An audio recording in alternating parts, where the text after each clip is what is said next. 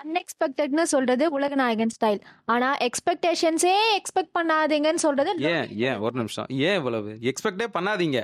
பண்ணாதீங்கடா என் படத்துக்கு. அந்த மாதிரி படம் தான் இப்போ ரீசெண்டா வெளிவந்த இளைய தளபதி நடிச்ச லியோ மூவி. யார் இளைய தளபதி. நம்ம விஜய் தான் வேற யாரு? இல்லையே படத்துல ஏதோ தளபதின்னு வந்த மாதிரி பார்த்தனே சரி அதுவும் ரைட் தான். தளபதி விஜய் ஆனா இளைய தளபதி யாரு? இளைய தளபதி அவ பையனுக்கு கொடுத்துட்டாரு அவரு. ஓ இப்படி போதா கதை? சரி அதெல்லாம் நமக்கு தேவையில்ல. நம்ம லியோ ரோஸ்ட்டுக்கு வருவோம். Welcome to Sunday dose Leo roast. நான் உங்கள் பிஆர் அண்ட் ஓப்பன் பண்ணோடனே ஃபர்ஸ்ட் ஒரு வீடை காமிக்கிறாங்க. அந்த வீட்ல என்னன்னா ஒரு சைக்கோ கும்பல் போய் அந்த வீட்டை வந்து ஆக்குபை பண்ணிட்டு அங்க இருக்க ஆளுங்கெல்லாம் அடிச்சு கட்டி போட்டு காசு எடுக்கிறாங்க. முன்னெல்லாம் படத்துல ஓப்பன் பண்ணா ஹீரோ காமிக்கிறது தான் ட்ரெண்டா இருக்கும். இப்போ என்னன்னா ஓப்பன் பண்ண ஏதாவது சைக்கை காமிக்கிறாங்க. சரி இந்த படத்துல எந்த சைக்கும் காமிக்கிறாங்கன்னு பார்த்தா சாண்டி ஒரு சைக்கா காமிக்கிறாங்க. பட் அது சாண்டி ஒரிஜினல் சைக்கான்னு பார்த்தா அது கூட இன்னொரு ஒரு சைக்கு இருக்கு. உண்மையான சைக்கு அதான்டா நம்ம டைரக்டர் மிஸ்கின்.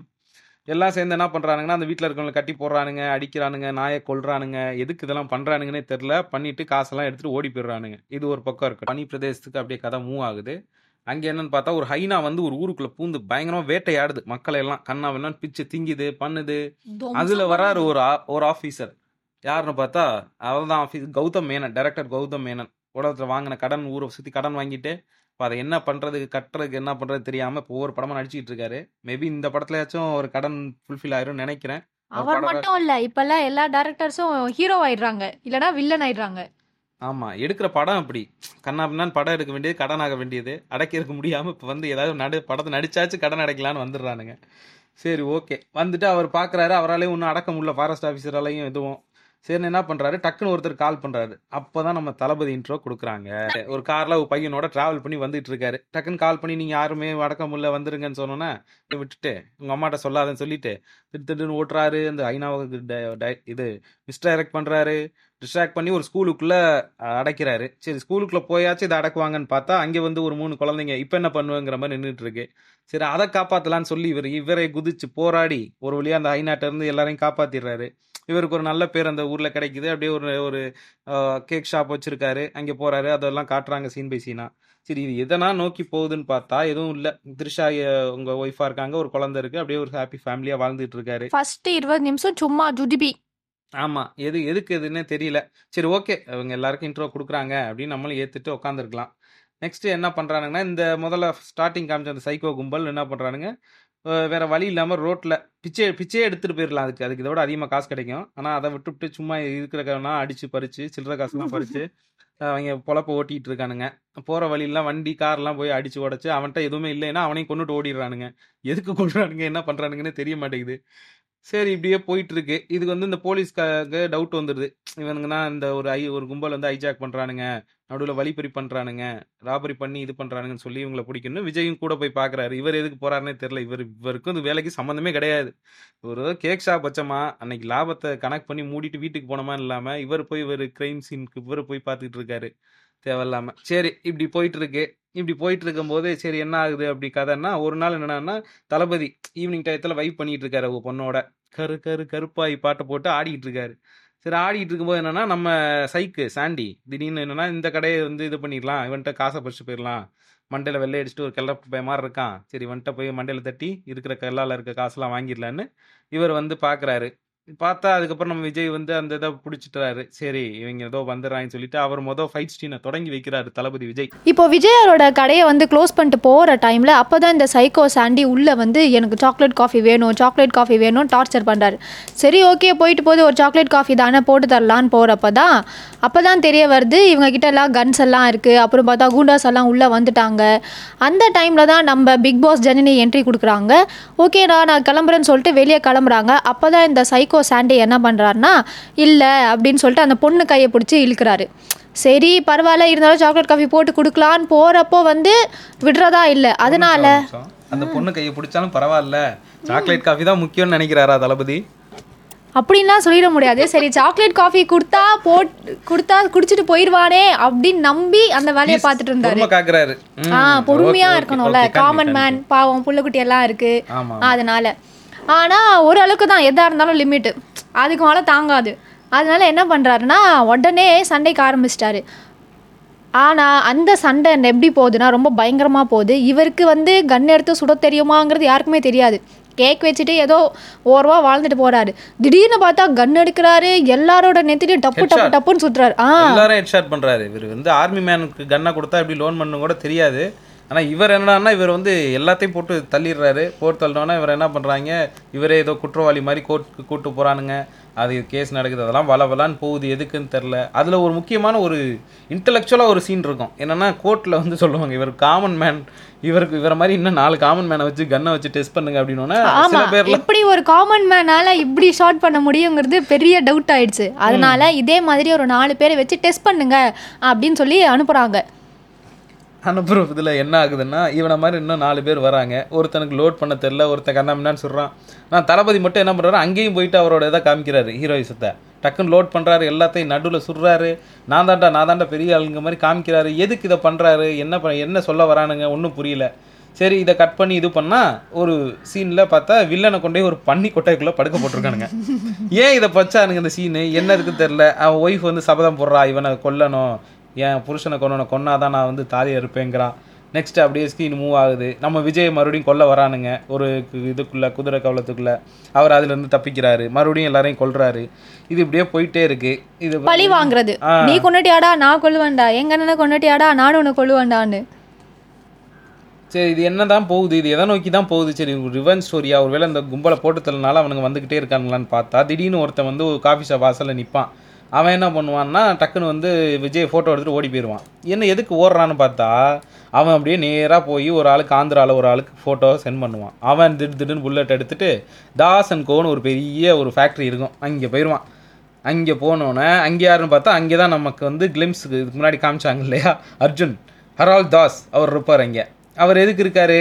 அப்படின்னு பார்த்தா அவர்கிட்ட போய் காமிப்பாங்க.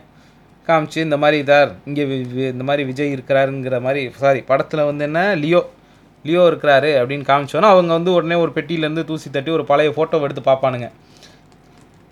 ஃபோட்டோ எடுத்து பார்த்தோன்னே பார்த்தா யாருன்னு பார்த்தா நம்ம விஜய் ஓல்டு கெட்டப்பில் இதில் இருப்பார் நார்மல் கெட்டப்பில் நம்ம ஃப்ளாஷ்பேக் வர கெட்டப்பில் இருப்பார்.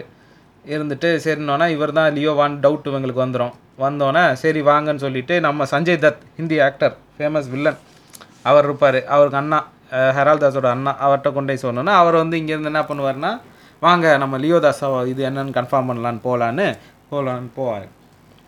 அங்கே போய் பார்த்தா லியோக்கு நிறைய டெஸ்ட் எல்லாம் வைப்பாங்க. அவர் முன்னாடியே தம் அடிக்கிறது குடிக்கலாமா கேட்குறது இவரும் வந்து இதில் அதெல்லாம் கூடாது கேக் ஷாப்பில் இதெல்லாம் கிடையாது எனக்கு இப்படி தான் பண்ண தெரியும். நிறைய டெஸ்ட்லாம் வைப்பாங்க. அதிலலாம் இவர் அப்படியே ஃபெயில் ஆகிற மாதிரியே பண்ணுவார். ஆனாலும் அந்த தாஸ் நம்ப மாட்டார். நீ தான் லியோ நீ தான் லியோன்னு டார்ச்சர் பண்ணிக்கிட்டே இருப்பார். சரி ஒரு வழியாக காஃபி எல்லாம் குடிச்சிட்டு அவங்க வெளியே கிளம்பிடுவாங்க இவரும் ஏதோ ஒன்று போய் தொலைதுங்கடான்னு சொல்லி விட்டுருவாரு. இவர் வர்றாரு பையன் பையன் நீ தான் அப்படி இப்படிங்கிறாரு. இதெல்லாம் என்ன என்ன சொல்கிறாங்க விஜய் ஆனால் அவர் யாருனே தெரியலேங்கிறாரு. நமக்கு பார்க்குறவங்களுக்கு எப்படி இருக்குன்னா சரி விஜய்க்கு எதுவும் அடிபட்டு பழசெல்லாம் மறந்துட்டாரா? இல்லை என்ன உண்மையிலே இல்ல ரெண்டு விஜய் இருக்காங்களா இதுல? உண்மையாவே அந்த விஜய் வந்து வேற யாரோ தாஸ்கா இந்த விஜய் வேற யாரோவா அப்படின்னு நமக்கே குழப்பமா இருக்கும். நமக்கே குழப்பமா இருக்கும். இதுக்கு நடுவில் என்னன்னா இந்த வி- த்ரிஷா கூட ஒரு பொண்ணு வந்துக்கிட்டே இருக்கும். யாருன்னா அது வந்து பிரியா ஆனந்த். சரி நான் என்ன நினச்சேன் பிரியா ஆனந்த் எதுக்கு வருது யாருன்னே நமக்கு தெரியல. நான் சரி இதை விஜயோட இருக்கே சரி இது செகண்ட் ஒய்ஃபா அப்படிலாம்லாம் யோசிக்க ஆரம்பிச்சிட்டேன். திடீர்னு பார்த்தா ஒரு நாள் கௌதமன் வீட்டில் இருந்து புலம்பிட்டு இருப்பார். பார்த்தா பிரியானந்த் பின்னாடி வந்து நிற்கும் அப்போ நினச்சி என்னடா இது பிரியானந்த் இவன் கூட இருக்கு? அப்படின்னு பார்த்தா அப்புறம் தான் தெரியுது பிரியானந்த் வந்து கௌதமனோட ஒய்ஃபா இதை வந்து படத்தில் வேணுங்க கன்வேயே பண்ணலை. கரெக்டாக இது நமக்கு நம்ம சீனா பார்த்து விஜய் பின்னாடியே சுத்துறது. விஜய் வீட்டுக்குள்ளேயே இருந்தா அப்படிதான் இருக்கும். ஆமா. விஜய் தவிர்த்து வேற யாரும் காட்டுறதெல்லாம் கொஞ்ச நேரம் தான். இருக்க சீன் எல்லாமே முக்கால்வாசி நேரம் விஜய் மட்டும்தான் இருக்காரு. அதுக்கப்புறம் என்னன்னா ஒரு சீன்ல வந்து விஜயோட ஃப்ரெண்டு ஒருத்தர் வருவாரு. உன்னை பார்த்துட்டேன்டா. போதும்டா அப்படின்னு சொல்லிட்டு தப்பிச்சு ஓடுவாரு. அவர் காஃபி ஷாப்புக்கு வந்து இதுக்கு நடுவில் தேவையில்லாமல் இந்த விக்ரம் படத்துல இருந்து ஒரு பொண்ணு இருக்குமே அதெல்லாம் வரும். அது வந்து பார்த்துட்டு போகும் எதுக்கு இதெல்லாம் வைக்கிறானுங்க? இவனுங்க வந்து சும்மா தேவையில்லாத நிலமன் எலமெண்ட்ஸ் எல்லாம் அப்படியே கொஞ்சம் கொஞ்சம் அங்கங்க ஏன் தான் இருக்குன்னு எங்களுக்கே தெரியல. ஆமா எல்சியூன்னு சொல்றானுங்க. அந்த யூனிவர்ஸை வந்து திணிக்கிறானுங்க நமக்குள்ள. வேணும்னா திணிக்கலாம். விக்ரம்லயும் வந்துச்சு. அது கொஞ்சம் ரசிக்கிற மாதிரி இருந்துச்சு. இந்த படத்துல வந்து இதெல்லாம் தேவையே இல்லையடாங்கிற மாதிரி இருந்துச்சு. தேவையில்லாத ஆணிகள். ஆ திணிக்கிறானுங்க நமக்குள்ள. எதுக்கு இதெல்லாம் பண்றானுங்கன்னு நமக்கு ஒன்றும் புரியல. சரி இருந்தாலும் கதை ஒரு மாதிரி மூவ் ஆயிட்டு இருக்கே விருப்பா போகுதேன்னு போகுதுன்னு பார்த்தா செகண்ட் இதில் என்னென்னா இந்த ஃபஸ்ட்டு பன்னி கொட்டைகளை போட்டு ஒருத்த பழிவாங்க ஒரு கும்பல் சுற்றிட்டு இருந்துச்சுல அந்த கும்பல் வந்து என்ன பண்ணுறாரு சஞ்சய் தத் வந்து போட்டு தள்ளிடுறாரு. ஏன் பையனாடா கொல்ல வரீங்க நான் தாண்டா அவனுக்கு டார்ச்சர் கொடுப்பேன் அப்படின்னு சொல்லி இவர் அந்த குரூப்பை போட்டு தள்ளிட்டாரு திருஷா முன்னாடியே. போட்டு தள்ளிட்டு நீ என் பேத்தி பேரன் அப்படிங்கிறாரு. ஆனால் கொல்ல வந்திருக்கேங்கிறாரு. என்னடா மெண்டல் பெல்லடா நீங்கள் எதுக்குடா அதெல்லாம் பண்ணுறீங்கன்னு புரியல. சரி இப்படியே போகுது. அப்படியே அவன் வந்து என்ன சொல்கிறானுங்க வந்தால் போட்டனா சரி விஜயா நீன்னு கேட்டு போட வேண்டியதானே? அதை விட்டுட்டு நீ தானே லியோ? நீ தானே லியோன்னு கன்ஃபர்மேஷன் கேட்டுக்கிட்டு இருக்கானுங்க. அதை கோர்ட்டில் கூட இப்படி கேட்க மாட்டானுங்க இந்த அளவுக்கு. நீங்கள் தானா இது? அப்படின்னு இவ்வளோலாம் செக் பண்ண மாட்டானுங்க. இவனுங்க வில்லன் குரூப் நீ லியோ தானே? உண்மையை சொல்லு. நீ உண்மையை சொன்னால் தான் உன்னை கொல்லுவேன். அது வரைக்கும் கொல்ல மாட்டேன்னு டார்ச்சர் பண்ணுறானுங்க இந்த ஆளும் சரி சொ ஒத்துக்கிட்டா சண்டை போடுவானா? இவனுக்கு சண்டை போட எல்லாம் தெரியுது நம்ம லியோக்கு. இருந்தாலும் ஒத்துக்கவும் மாட்டேங்கிறான். அவங்களோட சண்டை போடுறான். இப்படியே போயிட்டுருக்கு. ஒரு நாள் என்ன பண்ணுறாரு அந்த நம்ம இந்த தாஸ் வந்து கடத்திட்டு போயிடுறாங்க. நம்ம பையனை விஜயோட பையனை கடத்திட்டு போயிடுறாங்க. உடனே இவர் என்ன பண்ணுறாரு அந்த கூட ஒருத்தர் இதுக்கு நடுவில் சொல்ல மறந்துட்டேன். அவர் யாருப்பா? அந்த ஒருத்தர் இருப்பாரு. யாரு? இந்த கைதி படத்துல குட்டையா ஒருத்தர் இருப்பாருப்பா அவரு. இவங்க சண்டையெல்லாம் டில்லி டில்லி கூட அந்த கன் எல்லாம் லோட் பண்ணி சண்டைலாம் போட்டாரே. ஒரு கான்ஸ்டபிள் அவர் அவரோட கேமியோ வேற. அவர் வந்துட்டு போவாரு. அவர் வேற இந்த படத்துல நடிச்சிருக்காரு. அவர் தான் விஜயோட ஃபேமிலிக்கு பாதுகாவலராக வருவாங்க அப்பாயிண்ட் பண்ணுவாங்க. அவர் கேட்பாங்க காஷ்மீர்ல இருந்து ஒரு போலீஸ் நாங்கள் அப்பாயிண்ட் பண்ணுறோம் இல்லை இல்லை வேண்டாம். எனக்கு தமிழ்நாட்டுல இருந்து வேணும். தமிழண்டா? அப்படிங்கிற மாதிரி விஜய் கேட்பாரு சரி ஓகே. ராமல ஏதோ ஸ்மார்ட்டாக செம்மையாக அனுப்புவாங்கன்னு பார்த்தா அந்த கான்ஸ்டபிளும் அனுப்பிட்டாங்க. அது பார்த்ததும் அவருக்கே இவங்க ஃபேமிலி தான் வந்து பாதுகாப்பு தரணும் மாதிரி இருப்பாரு. ஆனா இவரை தான் வச்சிருப்பாங்க இந்த படத்துல. அவர் வந்து ஏதோ இந்த இமாச்சல் பிரதேஷ் டூர் வந்த மாதிரி வந்து ஸ்வெட்டர்லாம் மாட்டிட்டு சார் அப்படின்னு வந்து நிப்பாரு. சொல்லுங்க சார் டீ குடிச்சிட்டு ஜாலியா அவர் பாட்டுக்கு இருப்பாரு. அப்புறம் விஜய் ஒரு சீன்ல திட்டி விடுவாரு காசை வாங்கிட்டு வேலை பார்க்குறியாடா? என்ன ஒழுங்கா வேலை பார்க்குறியாடா? என் குடும்பத்தை கண்டவன வந்து ஏலம் போட்டுட்டு இருக்கா நீ என்னடா எங்கடா போயிட்டு வந்தேன்னு திட்டினோன்னே அப்புறம் சென்டிமெண்ட் ஆகி ஒழுங்கா பார்க்க ஆரம்பிச்சிடுறாரு. எமோஷனல் சீன் வந்துரும் அந்த இடத்துல. அப்படியே கண்ணு கலங்கி. வச்சிருக்கானுங்க நமக்கு ஒன்றும் வரல. மூக்குல சளி கூட வரல எனக்குலாம் ஏதோ அது பாட்டுக்கு ஓடிட்டு இருக்கு அந்த சீன்லாம் அது பாட்டுக்க. சரின்னு போயிட்டு இருக்கு உடனே இந்த பையனை காணணுன்னு தான் அப்போ வந்துட்டு இவர் ஏதோ சும்மா பின்னாடி பேக் மாட்டுற மாதிரி அவரை தூக்கி வண்டியில் வச்சுட்டு கிளம்பிடுறாரு விஜய். தட தடன்னு ஒரு வெளியே வண்டி எடுத்துகிட்டு சஞ்சய் திட்ட ஃபாலோ பண்ணுறாரு நல்ல அருமையான கிராஃபிக் சீன்லாம் வருது. எல்லா கார் பறக்குது தெரிக்குது. திடீர்னு பார்த்து என்ன பண்ணுறாரு விஜய் வந்து பின்னாடி உட்காந்துருக்கணும் கண்டுக்காமல் டக்குன்னு வண்டியிலேருந்து காருக்கு ஜம்ப் பண்ணிடுறாரு. அந்த பின்னாடி ஒரு ப்ராப்பர்ட்டியை கூட்டிகிட்டு வந்தமே அது என்ன ஆச்சு? அது வண்டியோட தெரியுமா? விழுந்துச்சா? என்னன்னு கூட பார்க்கல. அதாங்க டேமேஜ் ஆகி பிஞ்ச நார் மாதிரி தொங்கிட்டு வரும். இல்ல இதை நீங்க பாத்தீங்களா? எனக்கு மட்டும்தான் அப்படி படத்துல தோணுச்சா? இல்ல எல்லாருக்குமே அப்படிதான் இருந்துச்சா? பார்த்த எல்லாருக்குமே அப்படிதான் வண்டியில நூறு கிலோமீட்டர் வேகத்துல போனா திடீர்னு வண்டியை விட்டு குதிச்சு அங்கிட்டு தவிட்டாரு. பின்னாடி உட்காந்துருந்து என்ன வண்டி ஓட்டுனானா? விழுந்தானா?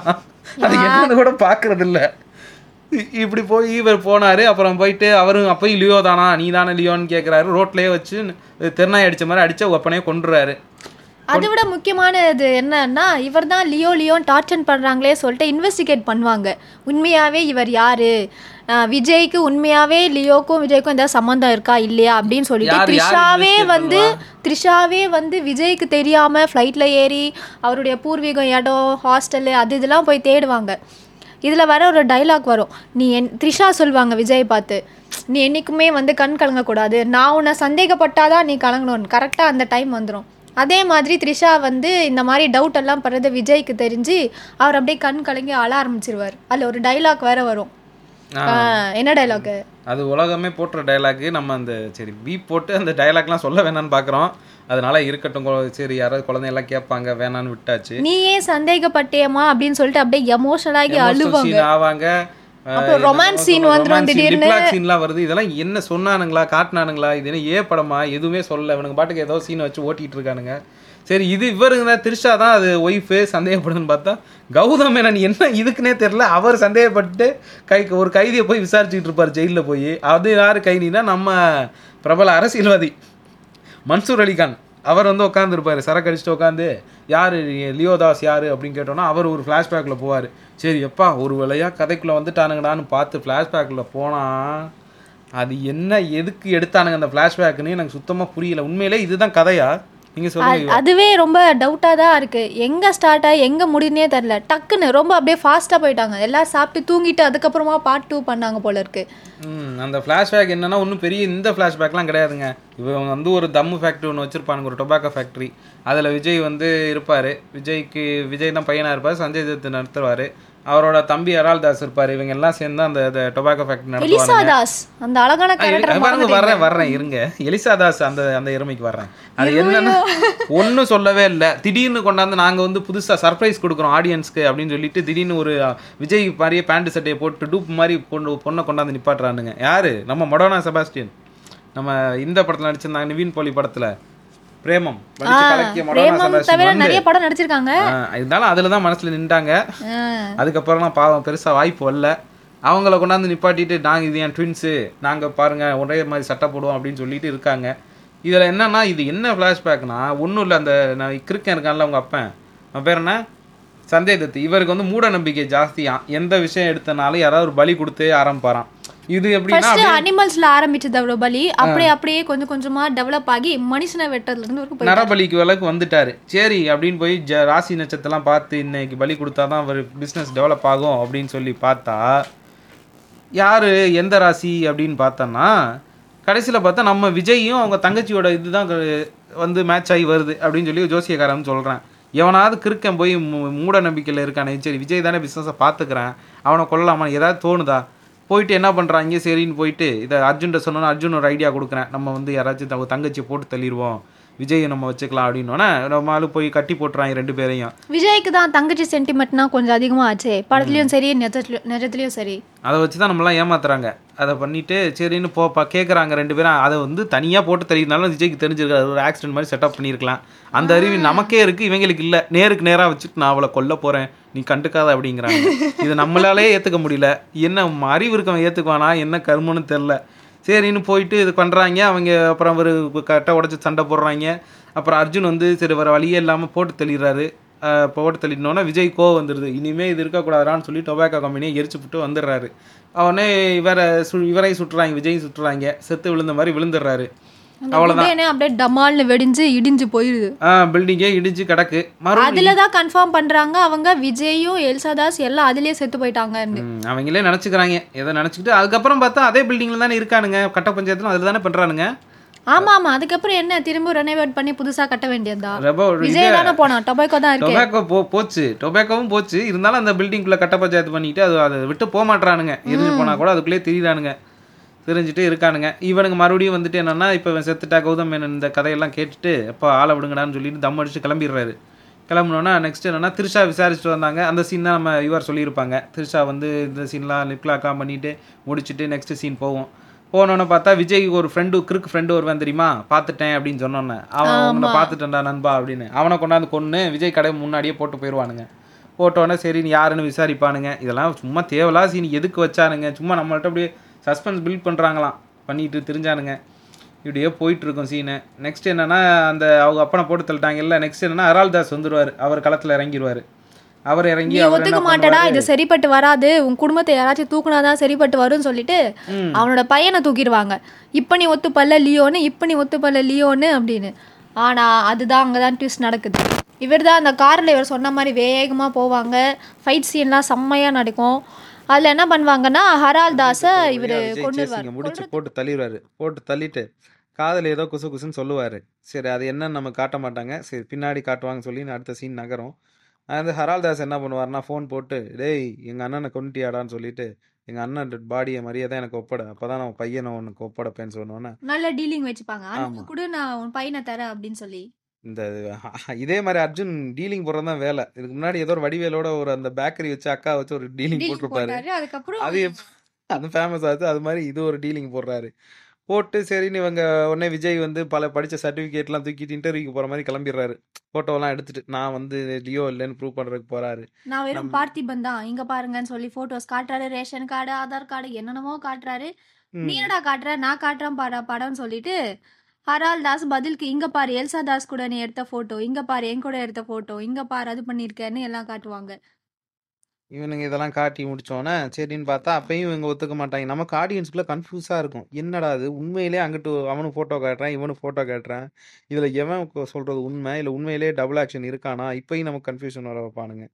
சரின்னு சொல்லாமல் இதை சொல்லாமல் சொல்லாம உன்னை பாரு லியோ வெளியே நான் வர வைக்கிறேன் அப்படின்னு சொல்லிட்டு இவர் எல்லாரையும் விட்டு அடிக்க வைப்பார். அவரும் எல்லாரையும் அடித்து தள்ளி கொண்டுட்டு பார்த்திபனாவே சண்டை போட்டு போட்டு தள்ளிட்டு கடைசியாக அர்ஜுனை கொல்றதுக்கு முன்னாடி ஒரு செகண்டுக்கு முன்னாடி சொல்லுவார் நான் தான்டா லியோ அப்படின்னு சொல்லிட்டு போட்டு தள்ளிடுவார் அர்ஜுனையும். அப்புறம் பார்த்தா குசு குசு ஆ அந்த குசு குசு வர்றேன். அப்போ என்னடான்னா எது சரி இது என்ன சஞ்சய் தத்து காதுல சொன்னாருன்னா விஜய் டயலாக் ஒரு ஐகானிக் டயலாக் வேற சொல்லுவார். நான் தான் லியோ. நான் யாருன்னு தெரிஞ்ச எவனும் உயிரோடு இருக்கக்கூடாது சொல்லிட்டு சஞ்சய் தத்து காதலையும் இதே தான் சொல்லியிருப்பாரு. நான் லியோன்னு சொல்லிட்டு அவரையும் கொண்டிருப்பாரு இப்போ வந்து ஹரால்தாஸையும் கொண்டுட்டு டக்குன்னு என்ன பண்ணுறாரு ஒய்ஃபு இவங்களுக்குலாம் தெரியக்கூடாது. அவர் பாஸ்ட் வந்து எப்படி வேணாலும் இருக்கலாம். ப்ரெசன்ட் வந்து நல்லா இருக்கணும் ஃப்யூச்சர் நல்லா இருக்குன்னு சொல்லிட்டு இவர் ஒரு நார்மல் மிடில் கிளாஸ் சைலண்ட் மேனாக அப்படியே அந்த இடத்த விட்டு கிளம்பிடுவார். ஒரு சர்டிஃபிகேட்லாம் தூக்கிட்டு.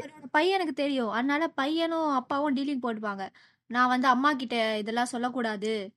நீ இதை இதுவும் போயிட்டு த்ரிஷா கிட்ட சொல்லக்கூடாதுன்னு அவர் பையன் கிட்ட டீல் பண்ணுவாரு அதுக்கு பதிலா அவர் பையன் வந்து நான் தம் அடிக்கிற விஷயத்த அம்மா கிட்ட சொல்லிடாத. அப்படின்னு ஒரு நல்ல டீலிங்.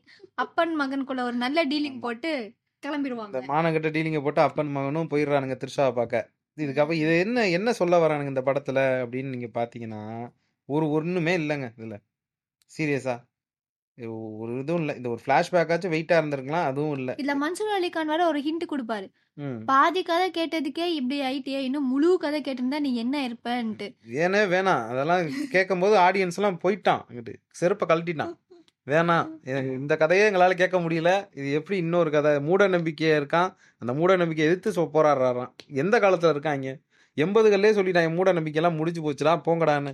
இவங்க வந்து ரெண்டாயிரத்தி இருபத்தி மூணில் வந்து எடுத்துக்கிட்டு இருக்கானுங்க. என்ன மூட நம்பிக்கை இருக்குது நரபள்ளி இதை எதிர்த்து நம்ம போராடணும் ஃப்ரெண்ட்ஸ் அப்படிங்கிறாங்க. டேய் அவன் டெக்னாலஜி வைஸ் போய் எங்கேயோ போயிட்டானுங்க. இதை கொஞ்சம் அப்படியே ஃபைட்டு டான்ஸு அது இதுன்னு பண்ணி எல்சி யூனிவர்ஸ் எல்லாம் கொண்டு வந்து ஆ இதை சொல்ல மறந்துட்டவன் கடைசியாக ஒரு குரல் வருமே. என்னது? ஆண்டவர் குரல். ஆ சொல்லுங்க. ஆண்டவர் குரல் வந்து சொல்வாரு. நானே இது எல்லாத்தையும் வந்து இந்த மாஃபியா இந்த ஸ்மக்லிங் எல்லாம் வேர்ல்ட் லெவல்ல எல்லாம் முடிக்கலான்னு இருக்கேன். நீ ஆரம்பிச்சு வச்சிருக்க. நான் வந்து உன்னை சீக்கிரம் பாப்பேன் அப்படிங்கிற மாதிரி அவர் ஒரு டைலாக் ஆண்டவருக்கு குண்டு மணி அளவு கூட மூளை இல்லைன்னு நினைக்கிறேன் நான். இந்த விஜய் பயல இவனே டொபாக்கோ முக்கமே நடத்தினவன் தான். இவன் வந்து இவன் தங்கச்சியை கொண்டுட்டான் ரிவெஞ்சுக்காக எல்லாத்தையும் கொளுத்திட்டு வந்துட்டானே தவிர இவன் ஒன்றும் யோகியம் கிடையாது.